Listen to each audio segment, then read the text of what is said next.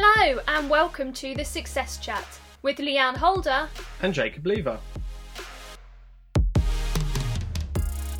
Hi everyone! In this episode, we are going to be sharing six tips that we have for starting your own business. It's going to be based on our experience. Um, we both know that starting a business isn't the easiest thing in the world, is it? No, not at all. Um, and so many people, they just, you know, they put it off. Um, I think it's because they don't know where to start. And I think that when we started business, I think that was probably the thing that, you know, we found the hardest was we didn't really know what we were doing or, or what to do or where No, to go. it's such or- a vast field that, I mean, without a little bit of direction, you wouldn't know where to Yeah. start at all. Yeah. Um, I guess so. For those of and you know those listeners that are unaware of our business background, um, our first business we started in I think it was 2015, if I'm right. Yeah. Uh, we were studying for our master's degree, weren't we, in strength and conditioning, um, and we created Talk Human Performance. Uh, that was our first one. We were it was a motorsport um, fitness and nutrition company, and we would work with drivers on their you know fitness and nutrition plans and sort of driver warm ups and stuff. Um, that was good, wasn't it? Because it was a passion that we Yeah, it was a field we were interested Yeah. in, which helped. Um, but like all early businesses, especially being one of our first, it was something that we didn't really approach in the traditional sense, like we're going to go through in this podcast. exactly. We just sort of dived in and hoped for the best. We did, we definitely did. Um, and so then, with a little bit of experience, we started our second business, which is now nearly three years old. Can't believe how time has passed. Um, and we've also now owned um, another business for two years. So, because Race Car Box we've had for three years, um, and Vitamin Coffee, it's been nearly two years now. So, where has the time gone? Um, so I suppose before starting those businesses myself, I kind of dabbled in uh, business beforehand on a very, very low level. Uh, I dabbled in making and selling my own jewellery, which I did at college. Um, I've done sort of freelance work and promotions. Um, I've tried to sell sort of beauty products at higher markup um, than RRP. And entrepreneurship to me has kind of been in my blood. So my great great grandparents, you know, all kind of all the way down. A lot of the females in the long line of ancestry have all been business owners and and uh, strong women. So I kind of had it in the blood really. Um, and it's something that I always wanted to do. So here I am. so we've compiled um, a bit of a useful guide with six tips here, um, drawing on kind of both of our experiences. And I guess we hope that this is really going to be the help for you um, to start your businesses. Yeah. Okay, great. So the first thing I suppose we should stress is that you don't need investment before we get on to our tip. No, that's true. You can start with £10 on the table, buy your first item, try and flip it for double that, and then carry on. It can be a really simple process depending on, you know, your interests and where you want to start. Yeah, I think that's what scares people as well. They think you need to be rich or you need to have a massive startup fund to be able to kind of create a business, whether it's product based or service based. But that's actually not true, is it? We I mean we've proved that. Yeah, you can. It can be done on your own. You don't always need, you know, outside investment. You don't need, you know, massive, massive overheads or anything like that. It can be done simply from home. Yeah. So if that was the thing maybe stopping you before you kind of listen to these tips, then eliminate that one straight away. Um, cash isn't the important thing here. So I guess we should start on our on our six points. Yeah. So number one, find an interest or passion that you can put your energy into. I think this is one of the most important points, and that's why it's number one because it's hard to pursue something if you don't have an interest in it. It might be a brilliant money making idea, or you know, it might be a really thriving uh, business at the time for you. You know, you th- feel like you can jump into, but if you've not got that initial interest, it's ne- it's never really gonna it's never really gonna gel with you so much. You know, you're gonna get to a point where you're gonna lose that passion for it altogether. Yeah, definitely. And I think at this point as well, um, it's not really about thinking about how you're going to make money from it. It's establishing what you like and what you don't like. What do you like to do in daily life? What do you absolutely hate? There's no point in making a business about something that you absolutely hate. Um, so I guess not worrying so much about the money making side, but really broaden your ideas. Really think about what you enjoy. Um, you know, what's your passion? What's your hobby? What are your interests? Whether you, I don't know, you like watching TV in the evening, uh, you might have a favourite food. You might love to do something on a Saturday. Um, think about those things and kind of make, make make a list about them. And that's okay if it's just business in general. At this point, you don't really have many hobbies. You just know that you kind of like the idea of selling stuff or solving a you know solving a problem or just creating a business in general. That's totally fine as well. Yeah, so what we'd suggest is um, mind map or brainstorm, you know, your ideas, find out if you can't think about what you're interested in, literally write it down and start thinking about stuff that you could see yourself selling. Or, you know, write down your main hobby or interest and then branch out from that and find products that are related to that in some way. Yeah, yeah, definitely. That's a really good way to start, actually. Okay, so I guess point two would be you've now got your topic or your interest, you kind of know what you like. Now think about whether you can find a problem within that. You know, is there something that you really love about a product, but then there's also something you really dislike about that product. So, for example, I mean, one that really annoys me is when you've got a really great shampoo and you've paid a really good price for this shampoo and you can't ever get it out of the bottle. It just, you know, however many times you shake it or you squeeze it, you always end up with loads left in the bottle. Or, for example, um, so lip glosses. You know, I'm a massive fan of a lip gloss, but if my hair's going to get stuck to my lips all the time, then I'm not going to enjoy that product. So that's kind of the problems you can think about about a pro- you know a product that you really like. Yeah, I totally agree. I totally agree. There's so many options out there, and everything nowadays is adaptable. So you can always take an idea, change it, um, you know, add features, whatever whatever really suits your sort of idea behind it. Another good way to come up with an idea is to find a business, or if you, even if you know of a business, you go, oh, "I'd love to do something like that." Or if you see a business that's come up with a really good idea, but you can do it better, you can do it differently, you can do it in a way that reaches a different audience that they don't reach. There's nothing wrong with taking inspiration from another business that's already out there. Yeah, definitely.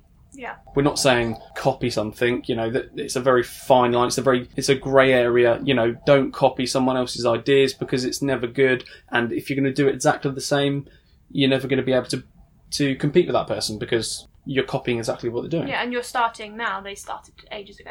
Exactly. So they're always going to have the leg up. But if you can improve a service, or if you can improve a product, or add features, change it to you know to find your niche within that industry, then then go for it. Yeah, definitely. I mean, if you take, for example, the detailing industry, um, you know, within the industry, it's typically kind of larger bulk products. You, you know, you would get quite a lot of shampoo, for example. Um, so therefore, you're spending a lot of money, aren't you? And what we established is that if you have a service that lets you try out smaller, smaller bottles, small sample sizes of different products and different brands, you then know what you like, so therefore you can then buy it in bulk and you're not wasting money. So that's a way that we kind of realise, okay, there's a problem here, here's how we, Mm. you know. That's how we identified because Race Car Box had legs, really, because it was a problem that wasn't being answered. Yeah. So we decided So to we jump in it. there. Yeah. So I think now then I guess moving on to number three would be you've kind of you've got your topic and your interest, you've kind of found a problem and you think you know really what you know why you want to solve it and where you want to go with it. You might not know the how yet, of course. Um, but the next point I would suggest really quite strongly is that you don't have to go solo. You don't have to do this on your own. Going solo on a business venture could be scary, you know, a bit lonely. It's really hard work and it's a long, long, you know, long days, um, long hours. So if you have someone else to partner with, this is really going to benefit you. Um, you know, me and Jacob, we do everything in business together, don't we? And I think that's that's going to be the reason probably why we've grown so quickly. Yeah, it's a massive, massive benefit. Even if it's just being able to bounce ideas off of someone, especially like you say, if they are in it with you, they've got the same passion. You know, then it's not just throwing ideas at someone and going, "Oh, what do you think of this? What do you think of that?" and then going, "Oh, yeah, sounds good." Yeah, because they're They're- pleasing you, aren't they? yeah, You know, they are not a people pleaser. They're going towards the same goal, so they're obviously going to want to go. Mm, no, actually, I don't think that's great. Or you know, this is really good. I think we should pursue this part of it. Yeah. You know, you can really sort of sort of tweak any ideas with that person. Yeah, and I think also you have to, Uh, you know, rather than just going out and randomly finding a business partner, make sure you trust them. You have a good working hmm. relationship with them already. You can tolerate them. I mean, we spent hours together, you know, and it can become very stressful and it can become quite high pressured. And I think you have to be able to work with someone that, yes, you can get along with, but also yes, you can disagree with, but in a sensible way, In a healthy You're not- way. Yeah, healthy Yeah. way. You're not going to lose absolutely lose the plot with them. I mean, I think working working with you is so good. For example, things like when if I'm creating a you know a bit of content or something, I look at it and I think something's missing from it. You know, uh, do I need an arrow here or you know something's qu- not quite right? I'll just ask you, and you might go, no, no, no, that's right, or you might go, ah, if you added this, and I'll go, oh, perfect, that's exactly what I was looking for. It's Mhm. things like that that really kind of set you aside from other people because you've got two eyes, not one. Yeah. You've got two experiences, you've got two skill sets, you know, not just one. and it works both ways when it comes to the creative side all the nitty gritty of uh, planning the next month of boxes or you know stock interest with suppliers if i go to you well what brand works best or you know what product combination do you think we should do for the next two to three months that's something that i need your opinion on to go you know i think we should swap this one out for this or i think we should maybe put these two together as a pair because it'd be better so it's always Yeah. good to get that second opinion Yeah, it's a fresh set of eyes. So I think to Mm. conclude, you know, point three, having that second person there or third person, you know, however you however you want to work, um, will make you grow uh, quicker, especially with your business, but also personal development as well. So this leads nicely into our fourth point of skill sets and identifying what yours are. Because obviously, if you're going it alone, you need to realise what you're good at and what you're not so good at, and then the things you aren't so good at, you either need to learn or find someone who can do those for you and help you along the way. So obviously, having a business partner helps because you can find someone that can fill those voids. So they might be really good at the creative side, and you might be really good at the, you know, the physical, hands-on business side and together you make a great pair, or there's three or four of you, it's even better. Yeah, exactly. I mean, we've all got skills, so we've picked things up through like education or well, just life experience, I suppose. Um, but really establishing what like your strengths and weaknesses are is really going to kind of set you aside from other people because if there's no point in you doing what you're not good at. You know, you may as well try and find someone else who can do that. So outsource and delegate, Hmm. or just really learn before you even go ahead with with your business plan. Like learn the stuff that you don't know, Hmm. um, and because you're going to be so much stronger. Um, so especially if you are working alone, you don't want a business partner. Like you need to be a good all rounder. Hmm. Like definitely need to be a good all rounder because otherwise you're going to struggle later on. Um, so yeah, so writing down your your strengths and your weaknesses really. Knowledge in your industry is really important as well. Like do know your industry because if you're going to go into something in a business and you have absolutely no idea about the business. So for example, you're creating a new fitness product and you know and everything sounds great but you've never worked in the fitness industry. You don't really go to the gym. You don't know the customer base. You're going to struggle here. You might have a great product but you are going to struggle. So make sure you do know that and know the, the skills that are around fitness as well. So yeah, finding the knowledge in your industry um, and just having versatile skills and just be prepared to delegate tasks out as well to people that potentially are better than you. You know, I've got not really got any issues of going, yeah, I'm good at this, but I know someone who's better. Yeah, I think it's about finding the right balance because you want to obviously delegate some of the tasks or some of the skills that you're not so good at, but also it's worth keeping some back to learn because obviously you always want to be expanding your own skill set. Yeah. If you've got everyone around you doing something for you, it's going to be difficult to then almost self-teach the next, you know, the next role and the next skill so that when you go into your second or third business or just to progress through the same one over the years, that you're not just still stuck with the same set of skills. You, Yeah, you, that's true. you know, you develop, you become a little bit more self-sufficient. Yeah, definitely. And I think also like as, a good all rounder, you don't have to be an expert in every single role, but at least if you know, you know, every single part of your business, if you can at least do it with, with competence, then then you're onto a winner there. But if there's hmm. something you cannot do, then you need to learn it for sure. Totally agree. So market research then I would say would be our next point because you've sort of established the rough area that you know you want to set your business up in. You know your skills now at this point. You kind of know your topic. You might know the problem you're trying to solve. You might exactly know your product, but you really have to look at what businesses or products that are already in the industry. So you know we touched upon like knowledge within your industry is important, but really like knowing what's already out there is going to be massively key at this point. So I guess like looking at things like what are your competitors? You know, what, what are their exact product? Who's their general target audience and their demographics? You know, what can you improve? Again, we looked at kind of how can you improve something that's already pre-existing. Um, so really, this is now your time to know the whole market worldwide, know the ins and the outs of it completely. Yeah, so it's good to identify where you sit in the market as a business or with that product that you're researching at the time as well, because, like you said, you need to look at products that exist, companies that exist, look at what they do well, but also look at what they don't do well. Yeah. Because that's where you can really sort of fill that void and then answer those customers that aren't happy with other companies or other products. Yeah, and I mean that can be your unique selling point um, or your USP. So that's your kind of your difference. That's what makes you different and sets you aside. So, for example, if a competitor of a similar sort of product is only looking at people with a certain medical condition, but they're not looking at the general population, well, there you go. You, you focus on the general population and you can be the you know the blah blah blah hand cream that's good for everyone not just for a certain medical condition you know. So you this is about time to find where you sit and kind of what sets you aside what makes you different. Um, find out in as much detail as well like who your competitors are like really work them out. Work out their strengths and the weaknesses. Um, and just really like go into detail on this because it might be something that you don't think about now, but later on down the line when you're looking at new product lines or you're looking at kind of product development, this is what you're going to refer back to. It's kind of is that already out there? Yes or no? And, and moving on from there. I think that's really important about the competitors Yeah. because you've got to remember that they are going after the same customers you are. yeah. Although there's a lot of people around, you know, there's still only a finite amount of, of money to be spent in your industry on that particular product. So you really do have to try and be as competitive as possible. Yeah, of course you do. And and people always go, oh, you know, hate competition within business. You don't want someone to have the same product as you, but actually sometimes it can be really good. You know, don't always see competition as a bad thing. Remember, there's only a certain amount of products in the world that you can have, and there's only so Mm. many ways you can make things different. There's always going to be a competitor, guys. Like that is just going to happen. That's how the world works. But use it to your advantage, not only as a motivation, but use it to kind of make your products better. Think like, well, I've got this over them. Like they haven't done that. Well, do your customers know that? You know, are you marketing to your customers that you do this differently? You know, if there's something already out there, well, you know, shine. Absolutely show everyone what you do differently to this other company. Make them pick you. But what you know, why does someone want to take your product or your service over the pre-existing ones and then use that as your marketing material? Yeah, I completely agree. Right, so point six work on your branding.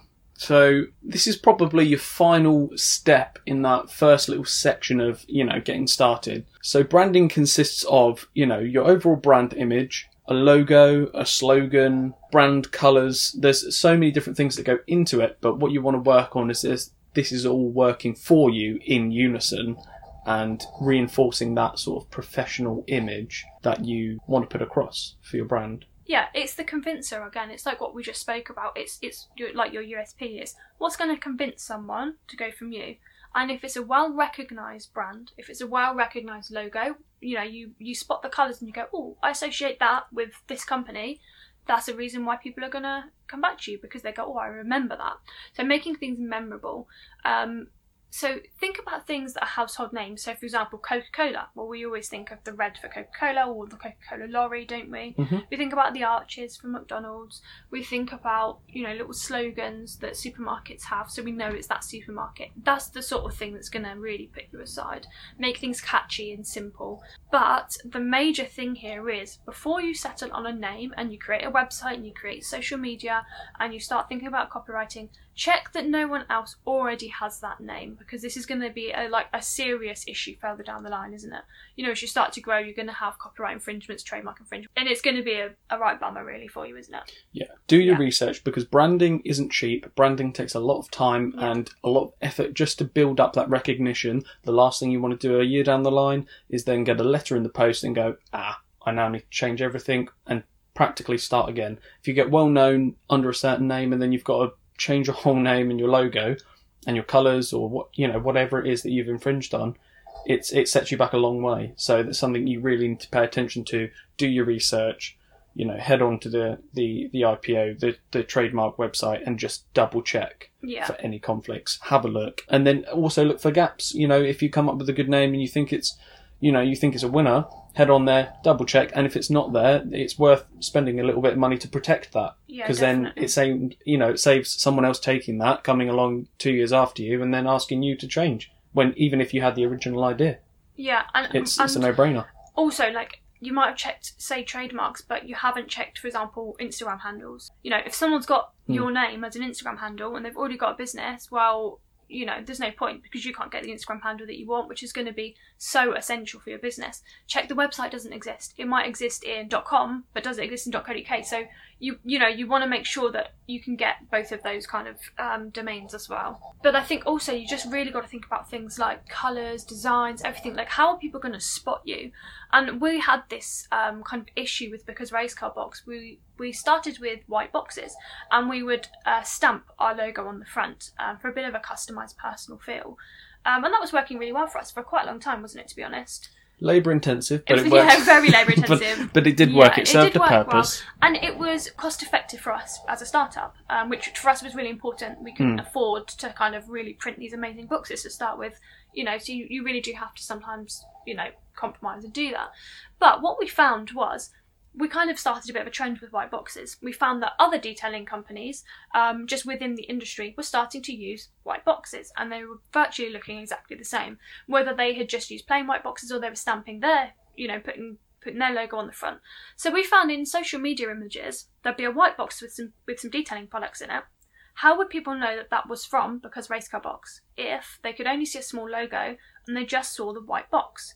You know how how when scrolling were we going to be eye catching so that's when we kind of decided right we need to get our branding stronger didn't we? We really thought right this is it. Hmm this is the kind of defining moment. And so we came up with some branding colors that would basically just just focus on us. We made it kind of fit in with our logo and our name didn't we? Mhm. and now when you're scrolling down social media if you see a black and white checkered flag of the inside of a box you know it's because racecar box because we have now established that within the industry. And it's so easy to spot us now. The whole inside of the box you like you can't miss us. And then the edges of the box around the outside is the same. So whether the box is closed whether the box is open whether the box is on its side you can't miss us. I think that's an important point. Is what we tried to aim for and what we've achieved. Luckily, is that we're recognisable from the branding without people having to see our name. yeah they don't even have to see our name. So logo you don't have to. I think that's something you should Yeah. definitely aim for is that people can recognise you without having to see the brand name stamped all over it. So if it's out of view in a social media post, yeah it's still recognisable fr- Yeah. just from the packaging. And I think a lot of companies do do this. A lot of clothing companies now, all of their mailing bags, uh-huh you can tell who For it's sure. from Yeah. without seeing the website stamped on the outside. Yeah. But you can tell, oh, so and so's got packaged from there because it's quite recognisable patterns or colours that they particularly go for. So Yeah, we wanted to make sure that from any way possible, if someone didn't see our our logo or brand name, they would know who it was. Mhm. So that's really that is one way to have successful branding is think of your colours, think of your themes, your catchy slogans, you know, your logos. That's really going to be the one that sets Yeah. you aside and But- really set your business off. But the important part is there's no rush with that. That took us two years Oh yeah, to yeah. work towards because it took us that long to identify it. Yeah, Uh, that that it was that important. So uh, although we're giving you six tips for starting, don't worry about this working instantly. It's something you're going to develop over time. Branding changes all the time. Bigger Yeah. companies always adapt their logos. They freshen it up. They change the colour slightly. You know, even if it's a tiny amount, don't worry about it because you're going to work towards the best branding for you over time. Yeah, I mean, I think Cadbury's have just spent like millions that I saw um, on changing their font, the Cadbury's font. They've Mm. changed the way I think the D looks or something on it, and that's Cadbury's. That's like everyone recognises Cadbury's, Mm. but because they've kept their purple and their gold writing, Yeah. you probably wouldn't notice that there was a change at all. No. You know, they've spent so much money on their branding, but you recognise the purple and gold. You'd know it's Cadbury's, But they've you? obviously identified one small feature. They go, hmm, we can do that better. Yeah. So we're going to. Or Yeah. we're going to freshen it up. Yeah, exactly. So yeah, it's it's always changing, and I'm sure in a few years down the line things will change with us. Hmm. Um, and we'll refer back to these six tips, and we might go back to our first step of mind mapping and realizing, you know, what do we really love about our own business, and re-establishing that, you know, has the market changed? So you know, you can use these six tips really um, throughout. So as a little bit of a roundup, then, so point number one is finding your interest or your passion that you have. Point number two, identify an issue or problem that you can solve in the chosen industry. Number three would be you don't have to go it alone. You can find a business partner, and we would encourage you to do so. Point number four, identify your skill set and figure out what you need to learn and delegate. Point five would be conduct market research. And point number six, work on your branding. Brilliant. So hopefully now you have a really good idea of how to set up your business or even just how to develop your business further if you've already started it. Working for yourself is actually so exciting and you know, we love it. We hope it brings you every bit of success, no matter how small or how large it is. And we would really love to help you guys make your business dreams come true and keep you developing as much as you can. So please do go back and listen to our other podcasts. Please subscribe, um, leave a review, share us around if possible. Um, and we hope to see you soon.